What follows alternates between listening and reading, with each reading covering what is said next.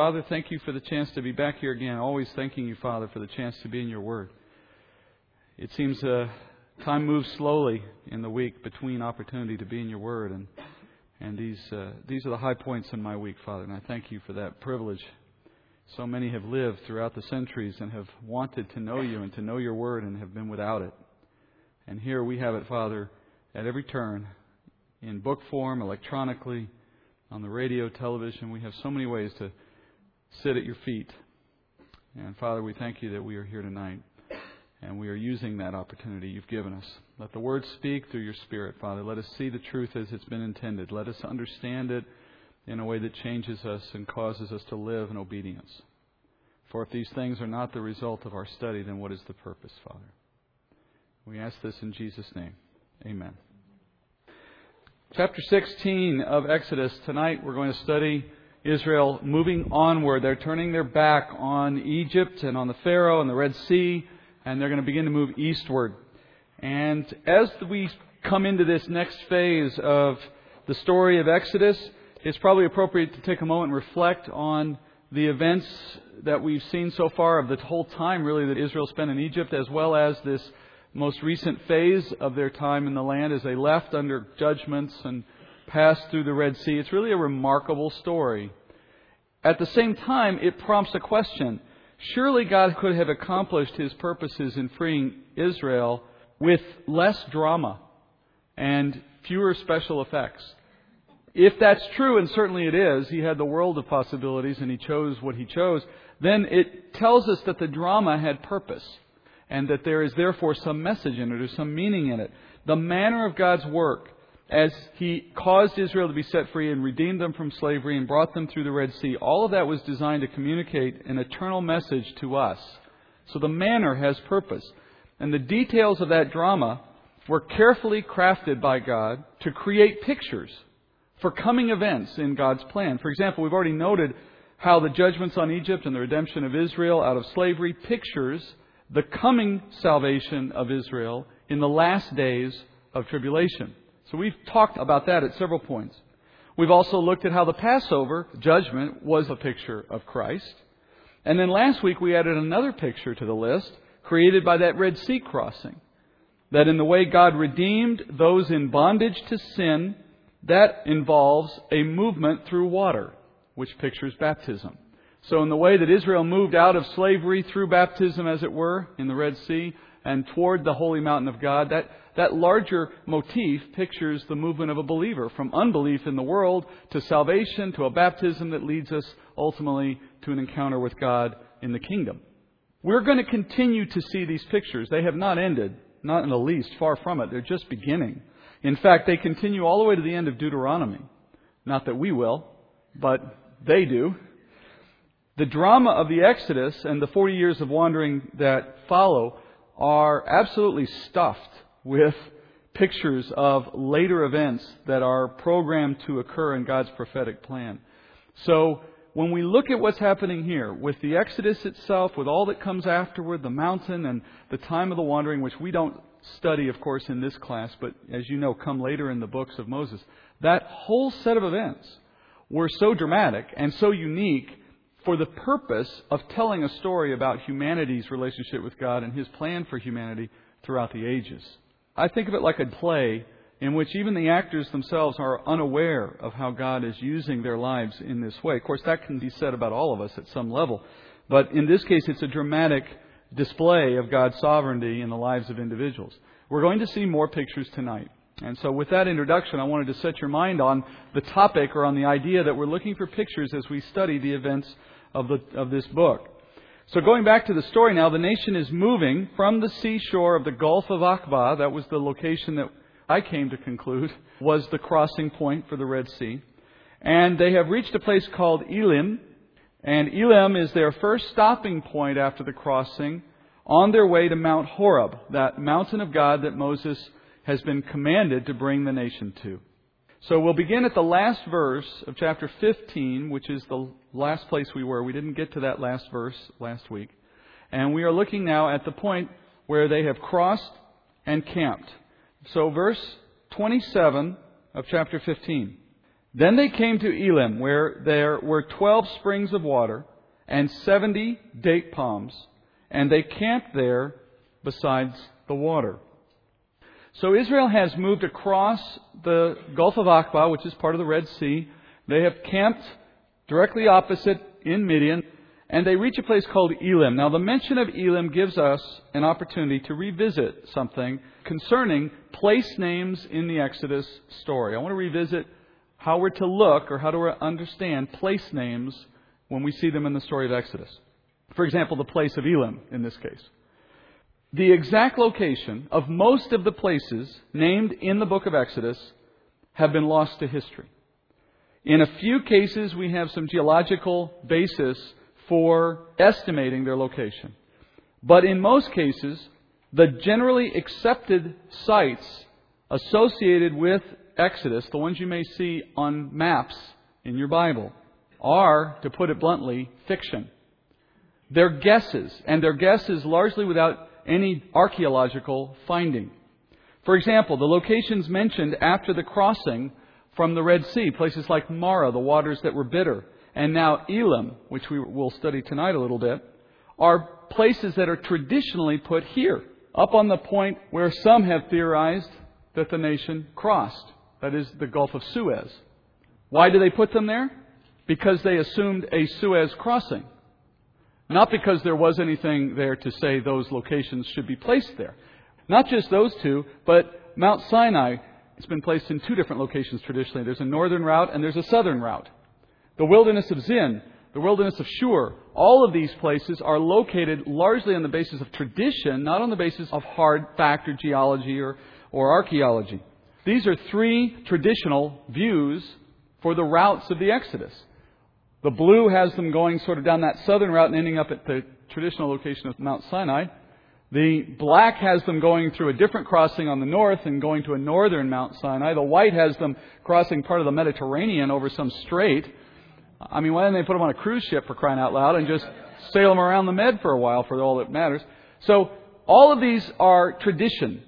And the reason they can even have multiple traditions is to the point that we don't have anything to root any one tradition to something hard and fast on the ground.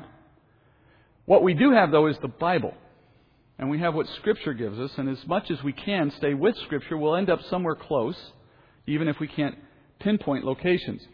In all of these references, we have to be very careful. Even Peninsula Sinai Historically, the peninsula was not called Sinai. Historically, it's been called Paran. In other words, the mountain did not take its name from the peninsula. The peninsula took its name from the mountain because someone assumed the mountain was in the southern tip of this peninsula. So they started calling the whole peninsula Sinai. So if you're thinking, well, how can we locate the mountain outside of Sinai? After all, that is Sinai. You've got it backwards they started calling the peninsula after the mountain. And so if the mountain isn't actually there, then we should never have started to call the peninsula by it either. I mean, they go together, in other words. Depending on where you choose to believe the mountain is, these things can change. So the point to remember as we study through this account, and as you may consult your maps in reference as I teach, the point here is that the locations should be taken with a large dose of salt from any source, including me. Since I have already expressed my point of view on the location of the Red Sea crossing, then naturally I'm going to continue to place the next series of locations accordingly. So, as I see the crossing as being here, at the point across the Gulf of Aqaba, then you would naturally expect that the next things that follow will be placed here on the eastern side of the Gulf of Aqaba in western Midian. And so you should expect that consistency, and uh, you can obviously feel free to take a different route if you feel led, but this is what I will be teaching. So naturally, I'm going to tell you that the place of Elim is somewhere directly east of the Gulf of Aqaba in Midian, but don't be surprised if your Bible maps tell you otherwise. As Israel walks now into the desert, their attention is shifting from fear of Pharaoh and fear of Egypt and the chariots to more mundane concerns. They're going to reach a resting place now in the desert where they're going to camp for some time and at this place they find, we're told, 12 springs of water and 70 date palms. The word for Elim is actually a plural word for the tamarisk tree. And a tamarisk tree traditionally is either a cedar or a palm tree. So it's likely that they named this location. It wasn't named before they got there. they named it. And they named it Elim because it was a collection of palms. When you hear the numbers 12 and 70, you can't help but notice the biblical significance of those numbers, right? Both 12 and 70 are just too perfect to be coincidence. They testify to God's provision in this place. Moses has now taken the people through the Red Sea and led them to this oasis, which the Lord has evidently prepared for them. Prepared for this very moment, in fact. I assume Moses knew where it was. I assume he knew to bring them here. How would he have known that? Well, remember, he spent 40 years living in this land. This is his backyard. And he must have understood that there was somewhere nearby he could camp close to 2 million people and find enough water to support them. And so he leads them to this oasis. The precise number of springs and of palms communicates that God has prepared Moses for this purpose as their leader. God brought Moses to Midian, left him there long enough to get a lay of the land, and then when the time came to lead Israel back, Moses is already prepared. He ensured that Moses would know where to find water in the desert. The message to Israel is simple. God is going to rescue you and continue to take care of you through the men he has appointed. That's, by the way, the meaning of the numbers 12 and 70. In Scripture, the number 12 and the number 70 have similar meanings. They both mean God ruling his people through men through the 12 apostles, through the 70 who translated the Septuagint, through the 70 elders of Israel who will come along later, these numbers have become associated with men ruling under God's authority. The very fact that Moses chose to count the springs and count the trees and record his count in the book that he writes is proof to us that Moses understood their significance and wanted you to understand it also. Both numbers he knew were associated with God's endorsement of his leadership. And it was a communication to the people as well. So Israel camps here for about three weeks. And they stay in this spot until setting out again now, traveling to the mountain of Moses. We hear that in the first verse of chapter 16. So in chapter 16, we hear, Then they set out from Elim, and all the congregation of the sons of Israel came to the wilderness of Sin, which is between Elim and Sinai, on the fifteenth day of the second month after their departure from the land of Egypt. The whole congregation of the sons of Israel grumbled against Moses and Aaron in the wilderness. The sons of Israel said to them, Would that we had died by the Lord's hand in the land of Egypt, when we sat by pots of meat, when we ate bread to the full. For you have brought us out into the wilderness to kill this whole assembly with hunger. So one month from their exodus from Egypt, they set out from Elim and into the wilderness of sin, it's called, and never has there been a place more appropriately named than the wilderness of sin. It's a place located somewhere between wherever Elim was, which is now located to their west, and Mount Horeb, which they're still headed toward, which is still somewhere to their east. They're somewhere in between. And here we go again Israel grumbling. The word grumbling would most literally be translated murmuring, actually. It's a form of complaining that's done behind a leader's back. A complaint behind a leader's back. This is worse in some respects than direct confrontation because it leads potentially to an organized opposition and insurrection. The irony should be obvious to us at this stage. A few days earlier, the Lord had demonstrated through that provision of 12 and 70 that He was making provision for Israel through the leadership of Moses. And now Israel's murmuring against that very leadership.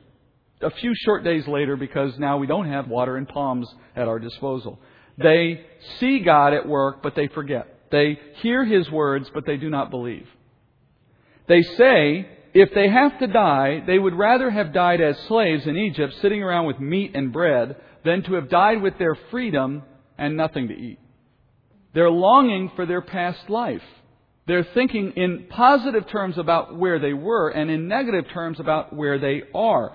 The life they had prior to God's redeeming of them is preferable to the life they're experiencing now. Jesus taught concerning this principle of turning your head back to the life you once had when he spoke to the disciples. He's taught this in Luke 9:57. He says, "As they were going along the road, someone said to him, "I will follow you wherever you go." And Jesus said to him, the foxes have holes and the birds of the air have nests, but the Son of Man has nowhere to lay his head. And he said to another, Follow me. But he said, Lord, permit me first to go and bury my father. But he said to him, allow the dead to bury their own dead. But as for you, go and proclaim everywhere the kingdom of God.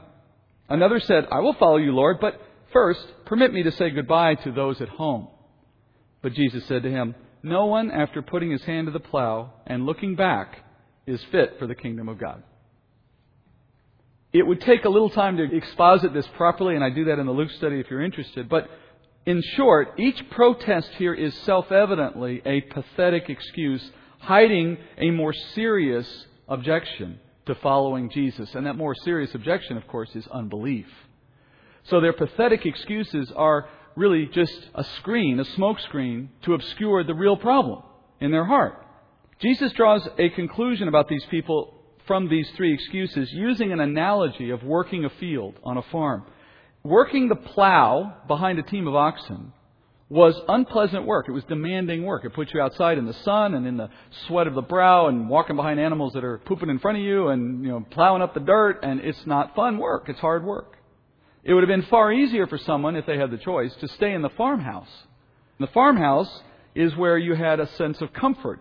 You had a chance to be more relaxed. And on the other hand, following the Lord, by analogy, was work that would mean leaving the comforts of life behind, leaving those things aside and working in the field that God provides.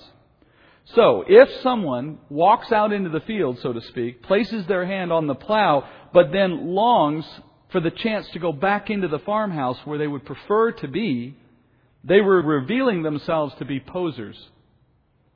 They may have walked out into the field, but their heart wasn't in the work. This is how it is for this generation of Israel. The Lord has freed them as a nation, but on an individual level, the people now who make up this larger entity of Israel, those individual members of the nation, they are not responding to the truth of God's work and of His call.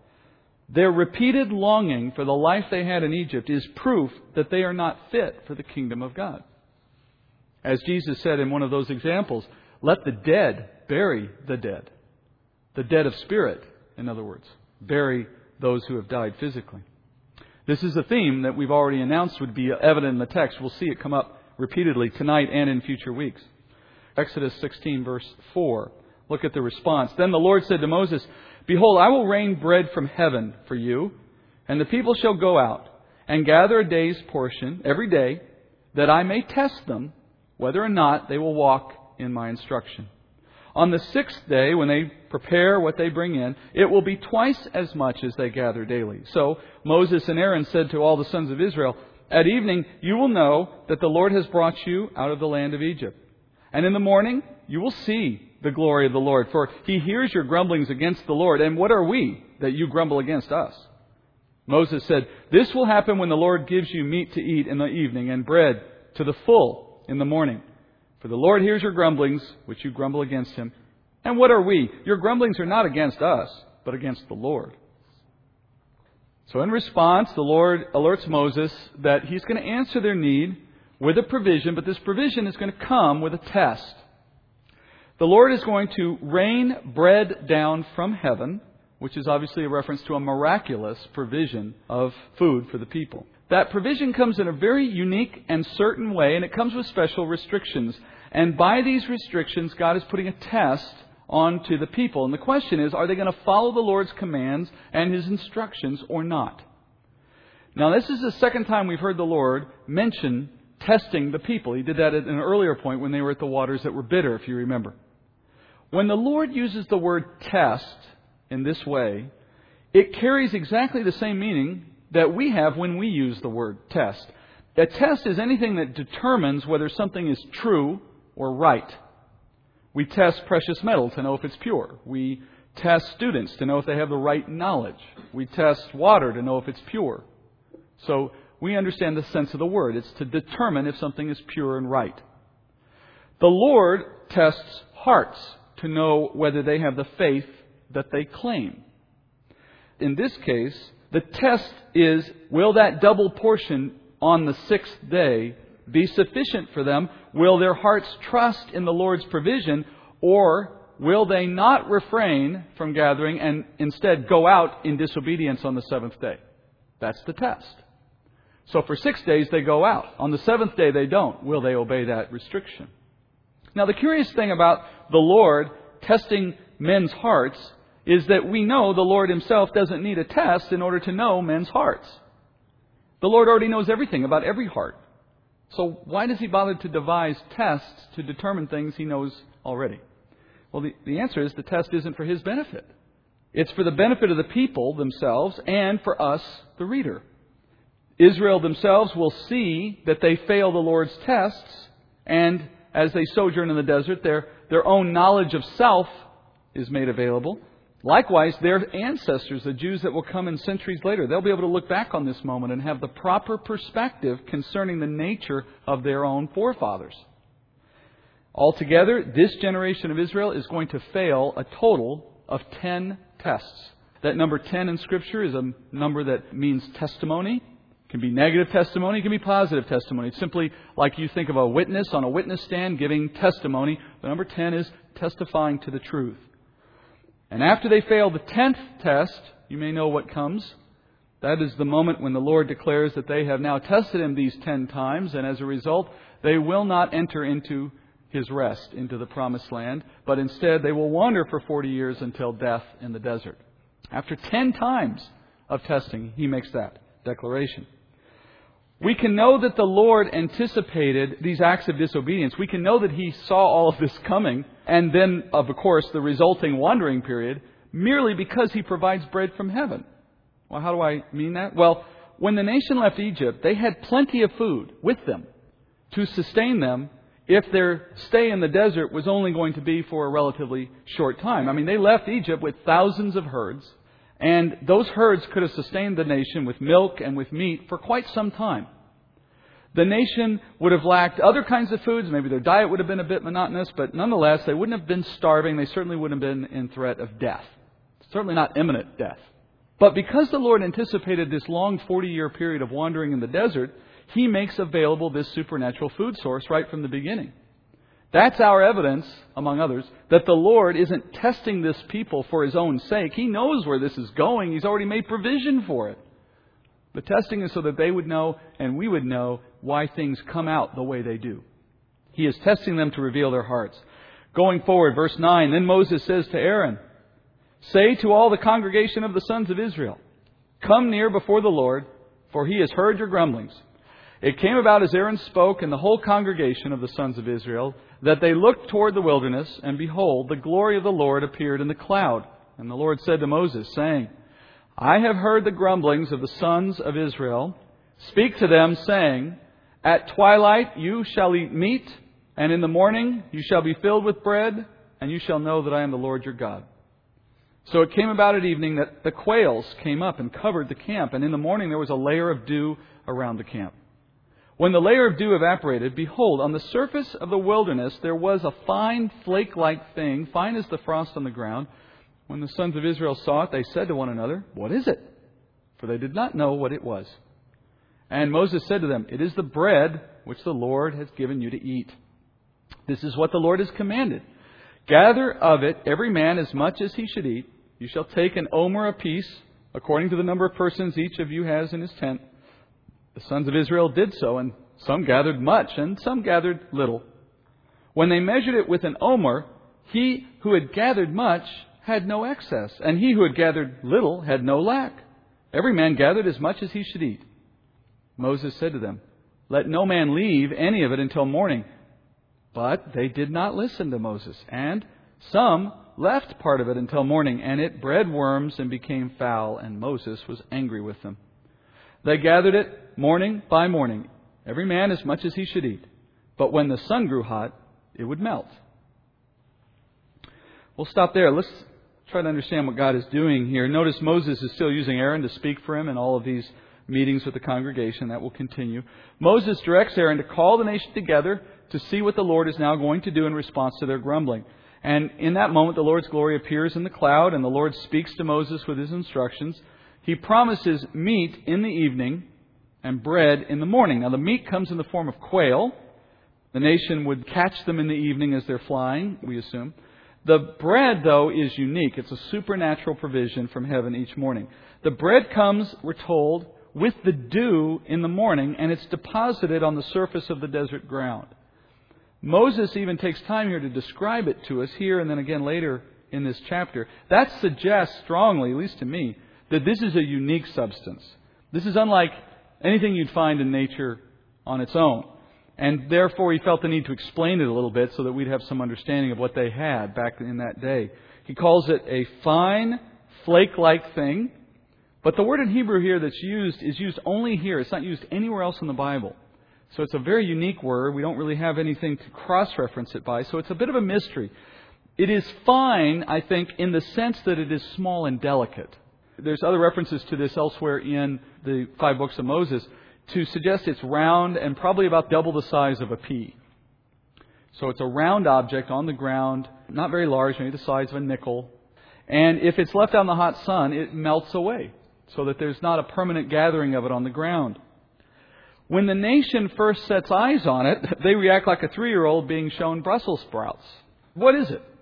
In Hebrew, the words, what is it, are manna.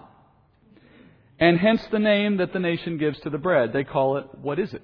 Or maybe it became a little faster, what's it?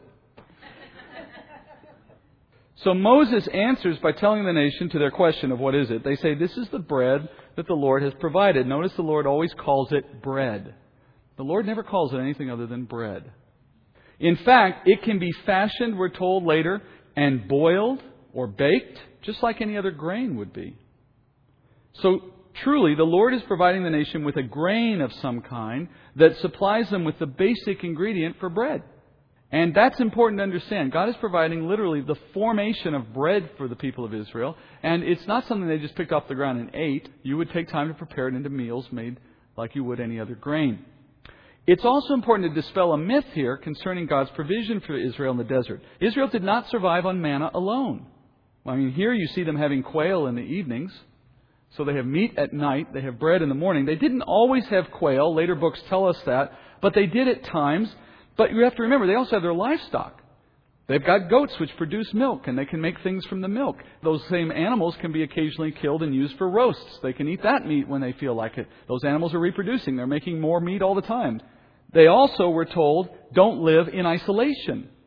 They interact with the other cultures around them as they wander in those 40 years. In fact, in Deuteronomy chapter 2, God actually commands them to trade with the Edomites when they're living in the land of Seir. And through that trade, they actually acquire a whole variety of foods that they eat along the way. Though they are getting a substantial portion of their food out of God's supernatural provision, and it is an essential element. Without it, they'd have no grain in the desert. Nonetheless, it is not to say they're like prisoners eating crackers 24 hours a day for 40 years. God is providing them with a nutritious and to a degree varied diet. But He's supplementing it in a very critical way. Bread for them becomes that staple that without which they probably couldn't have survived for 40 years, certainly not in a healthy way. The gathering process is itself proof of the Lord's goodness and of His wisdom and of His power. He instructs Israel to collect an omer of this bread for each person in the household. Now, an omer is two quarts, or about 1.9 liters. The allotted amount of that bread per person was two quarts a day. If you've done any baking with grain, two quarts is the equivalent of eight cups. And eight cups makes a lot of bread for one person. So there's a lot of food in that two quarts. During the gathering, we're told some seemed to gather more than others. So they didn't measure in the field, they just gathered in the field. Came home, now it's time to measure. They start pouring it into a container that could measure out an omer. And sure enough, even though some had come home with a lot and some had come home with less, when they measured it all out, everyone had exactly an omer. So the one who gathered more had made up for the ones who had gathered less without any pre coordination or effort to try to force that outcome. God, in His sovereign power, was ensuring that provision. It all measured out evenly. That precision is testimony to God's handiwork and to his loving provision. Finally, having gathered their daily bread, the nation was told not to hoard it, not to store it up for some future day. Eat what you had each day, be content with that, wait for the next day. But in verse 20, the nation ignores God's instructions. At least some did. They store it, or they, at least they try to store it. But if they stored it, it became worm infested and foul. It became pointless, in other words, to store it.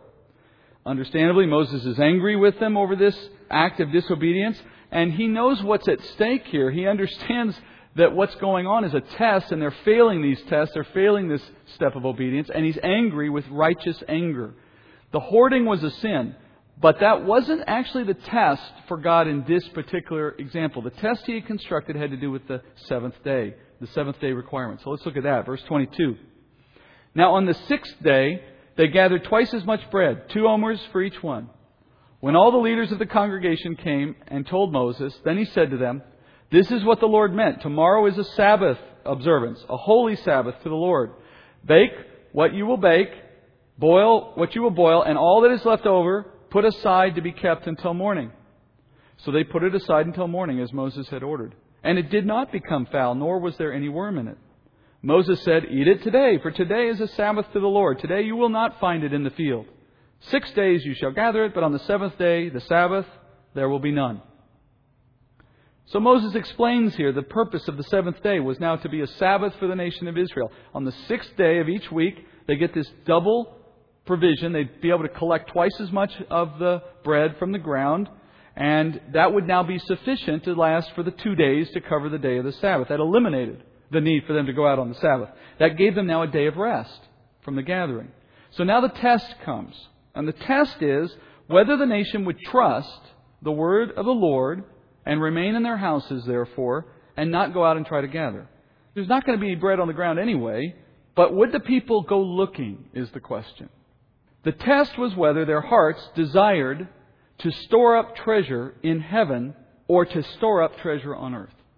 Would they trade obedience to God's word for earthly gain or for the prospect of earthly gain?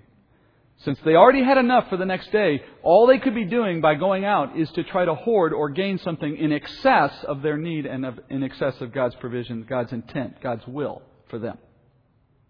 God's supply of bread from heaven in this way conveys a beautiful picture of God's provision. God will meet our physical needs.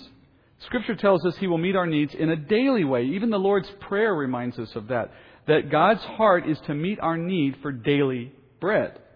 Jesus taught of how the Lord knows our needs, and like the lilies in the field or the birds in the trees, He will ensure that we have what we need. That provision for Israel is a picture of what He does for His children generally. Keep in mind, of course, there's a big difference between what you want and what you need. And that difference is often what causes us consternation. Our wants often go well beyond our needs. Secondly, the supply comes as a daily provision, sufficient for our needs. There is never a lack, nor is there an excess in the way He provides it for Israel. And though I don't want to become too dogmatic about these details, I think as a general principle that's true. That when we are truly in His will, following His will, we will find ourselves sufficiently cared for without lack or excess. I think in general it's not God's heart to lavish us with excess, for to do so is a temptation at least and a ruin at worst. That's why the psalmist says, Lord, don't give me so little that I might become a thief, or so much that I might forget you. So God is faithful in His provision. We can trust that each day will bring us what we need. Finally, when we live in faith to His promise to provide, we relieve ourselves from much of the burden of seeking for our needs. When we store up beyond our need or we strive for something beyond what's required, we are beginning to move away from living in faith and we are unnecessarily taking on the burdens that His daily provision was intended to eliminate. Now, I'm not talking about idleness, but we're talking about how the need for more drives decision making that burdens us. If nothing else, just with the care of it, the storage of it, the cleaning of it, the repairing of it. Did Joseph violate this when he laid up for seven years under God's direction for, for the nation? No, there's storing for some greater purpose beyond yourself versus hoarding for your own sake out of a heart that does not trust that there will be for tomorrow. But there's still ways in which saving, preparing for some known need in the future, those things are not irrational. Those are certainly not by themselves an evidence of lack of faith. But there is a difference. There's a line there, and I think we, we feel it in our heart when we know when we've crossed it. And, and Scripture can bring that to our mind if we if we let ourselves be convicted appropriately. So God is faithful in the provision. We can trust that He will take care of us. So there is no purpose in assuming the greater burden of preparing for the possibility that God won't be there when we need Him. It's a fruitless kind of pursuit. And by our actions, we reveal a lack of trust in our hearts when we try to do what the Israelites did here, which is ignore what they had thinking they needed more. Because they had enough. They had their seventh day provision sitting in their jars. So why did God institute this supernatural provision for the nation of Israel? Bread coming down from heaven. Once again, doesn't this seem a bit unnecessarily dramatic? I mean, he could have had, like he did with the quail, he could have had a herd of cattle wander in every now and then. They could have wandered onto a field of grain every now and then. I mean, they did that with the dates and the, and the water, right?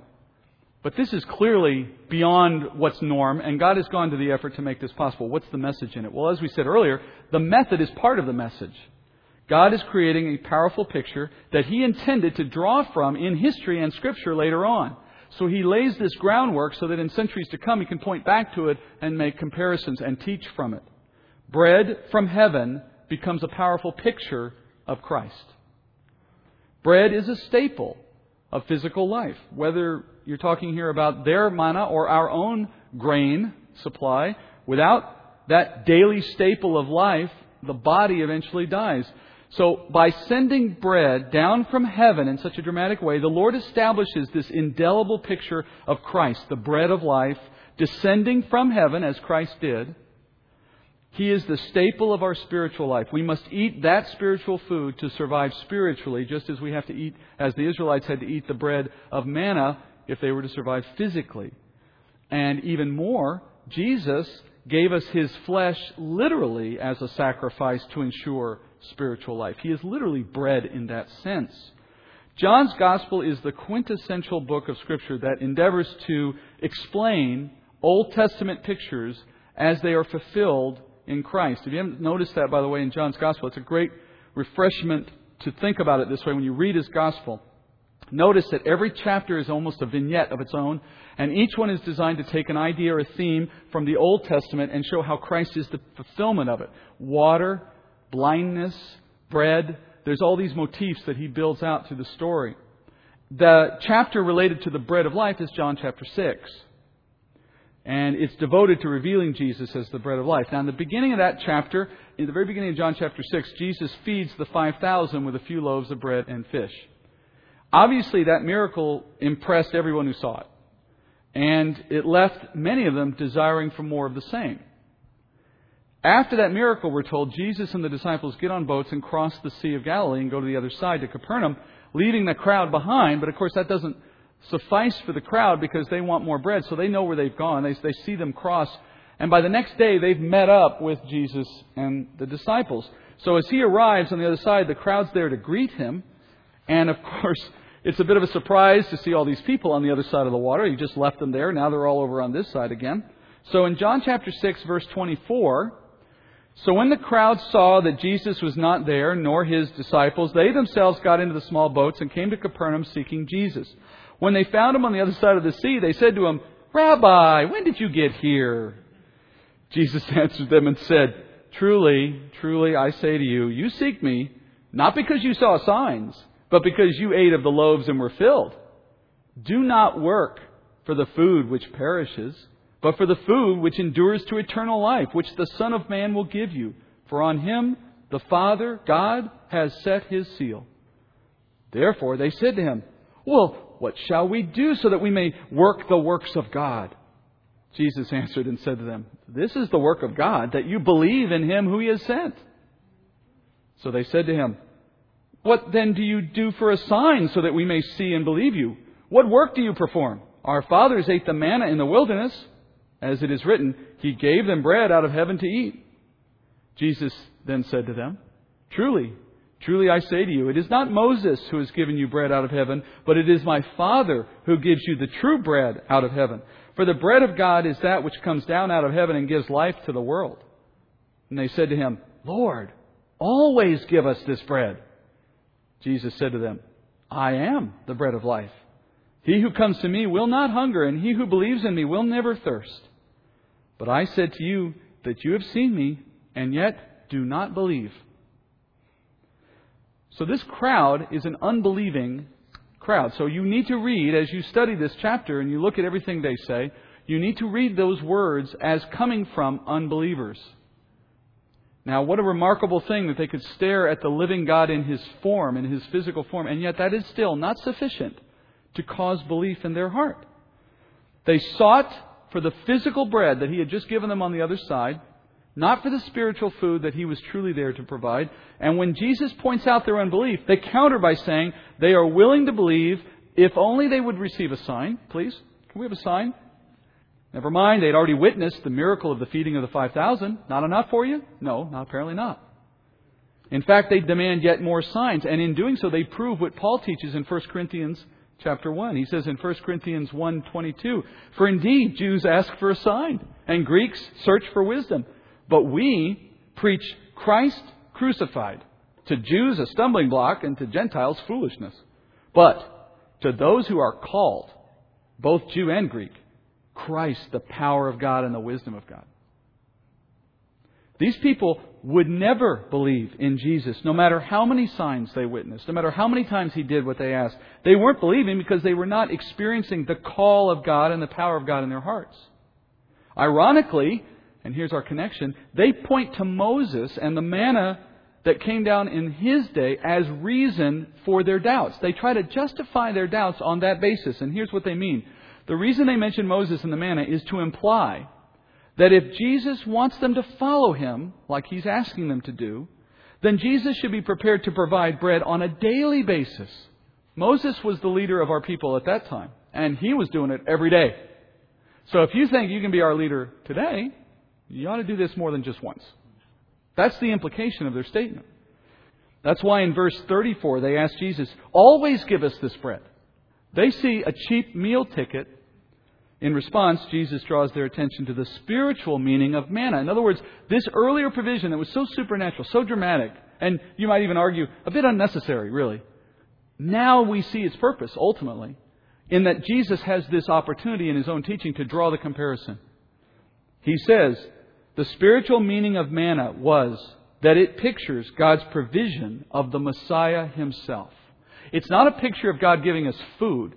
It is an example of how God provides us food, but it's a picture of how God provides us Christ.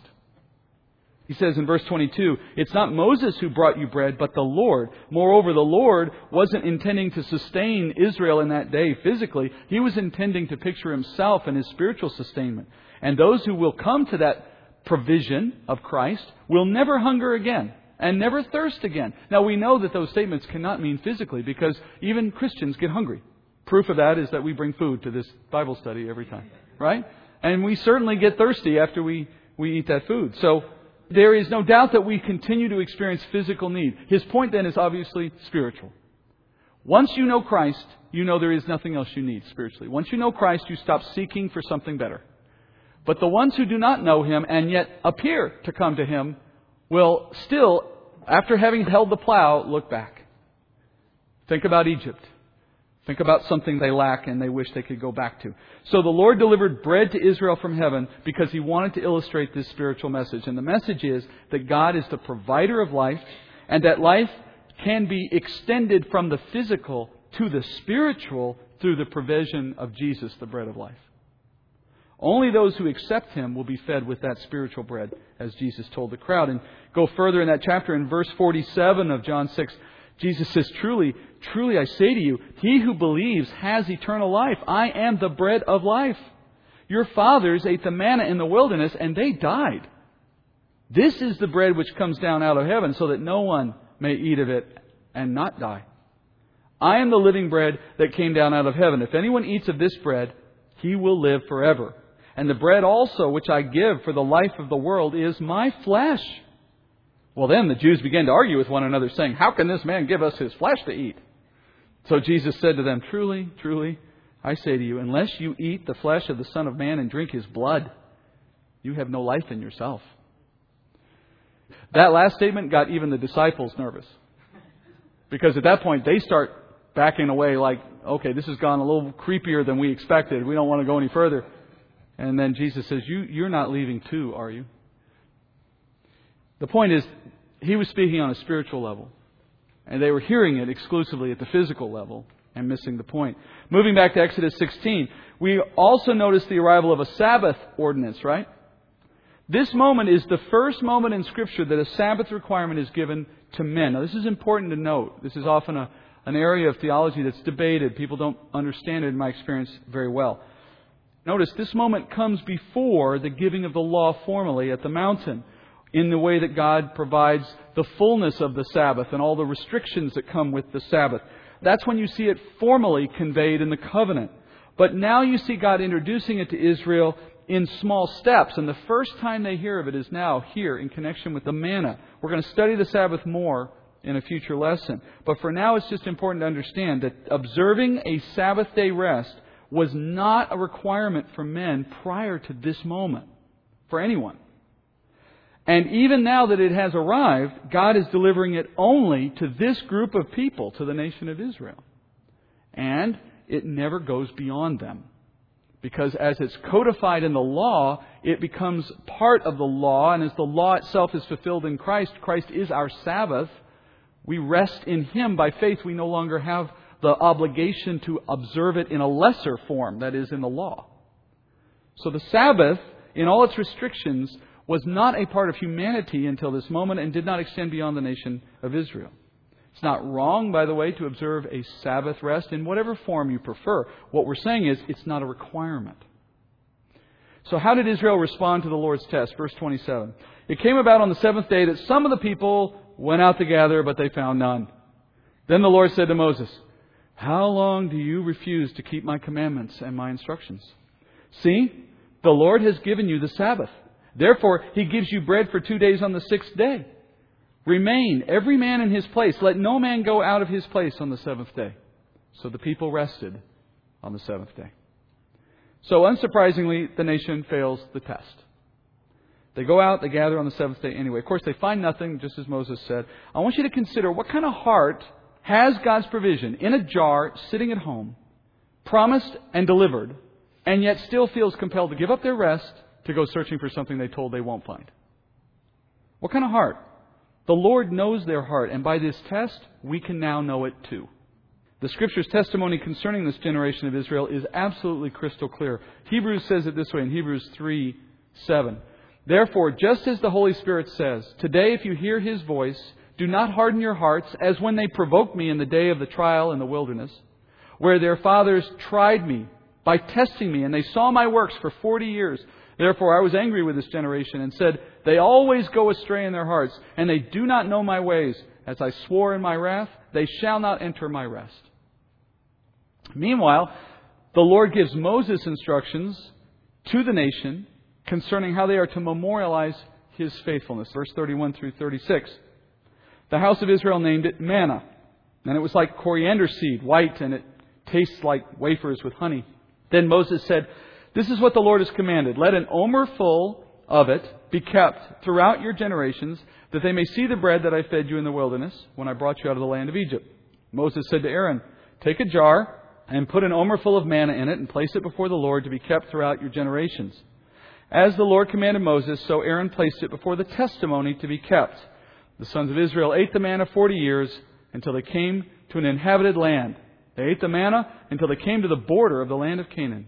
Now, an omer is a tenth of an ephah. So, just very quickly, Moses gives us a little more detail concerning this mysterious bread from heaven. He says it's like a coriander seed, white, with it tastes a little bit like sweet crackers, I guess. Knowing that it can be used to make bread, we can assume that it must have contained all the ingredients necessary to form bread, meaning it was a grain. It probably had a certain degree of sugar in it. That's the sweetness. It probably had some salt, perhaps some yeast. So, grain, salt, Sugar, yeast, sounds like beer. this is coriander, so you can use that as an example. That's not manna. I don't actually have a picture of manna, but that's just in case anybody was a little confused about what I was putting up on the screen. Then God says, I want you to take some of this manna, omerful, put it in a jar, keep it as a testimony, as a way of preserving for future generations evidence of what I've done for you here. Even though he said you're not supposed to store this stuff, in this case now it doesn't spoil. I mean, here you can see God's supernatural effort right there. He says, put it before the testimony. Now that's interesting because the testimony refers to the tablets of the law. But the tablets don't exist yet. At this point in the wanderings, they haven't received the law. Clearly, Moses is writing about these events at a later point, looking back on them and knowing what God eventually did. So he then comments further saying that this manna was what they ate for 40 years. That statement means he wrote this book near the very end of their time in the desert. Notice Moses says the provision continued until they reached the border of Canaan. Now, the only way he knew that is this was being written literally as he stood on the doorstep of death, because he dies right as they reach that point and before they go into the land of Canaan. So he's writing this book, and therefore the others, we assume, right at the very end. The next chapter, we're going to look at the first part of chapter 17. It completes this picture of how the Lord was providing, and it gives us a similar scenario, only now the concern is water.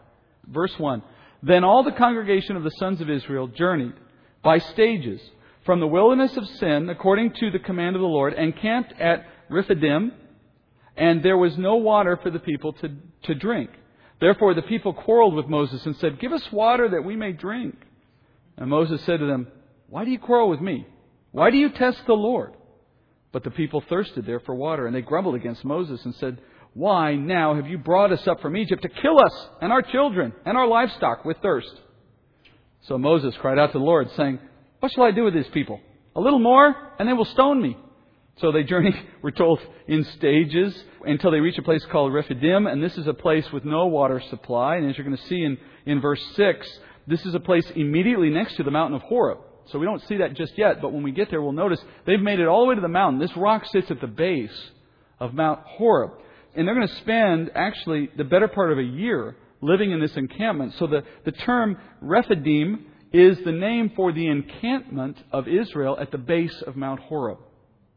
This is a place with no water. And when we get a little further in the text of Exodus, we'll come to a day when we will actually look at where this mountain is, more than likely. And if I'm right, you're going to notice this is a place where it's pretty desolate. It's dry.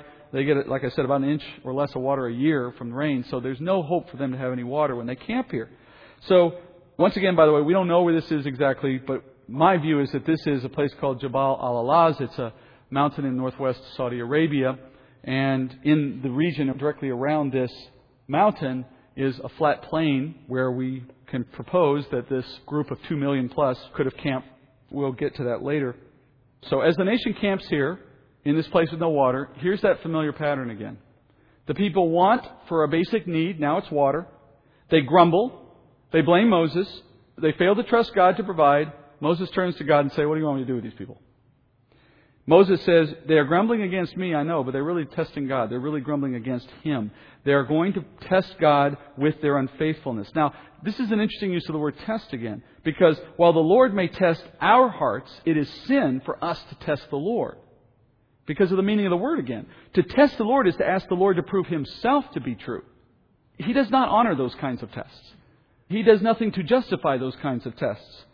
This is different than, for example, a Gideon style test in which Gideon is trying to discern the Lord's will. That's different. These people know the Lord's will. They know His will is to provide. They know His track record is to provide. And yet they continue to assume otherwise. And in that false assumption, they are testing the Lord, testing His patience, testing His goodness. So again, the people make a ridiculous claim. They say, We're going to die out here, and they blame Moses. So Moses asks God, What do you want me to do with these people? And the Lord responds with a miraculous provision to answer Moses' intercession. So verse 5 through 7.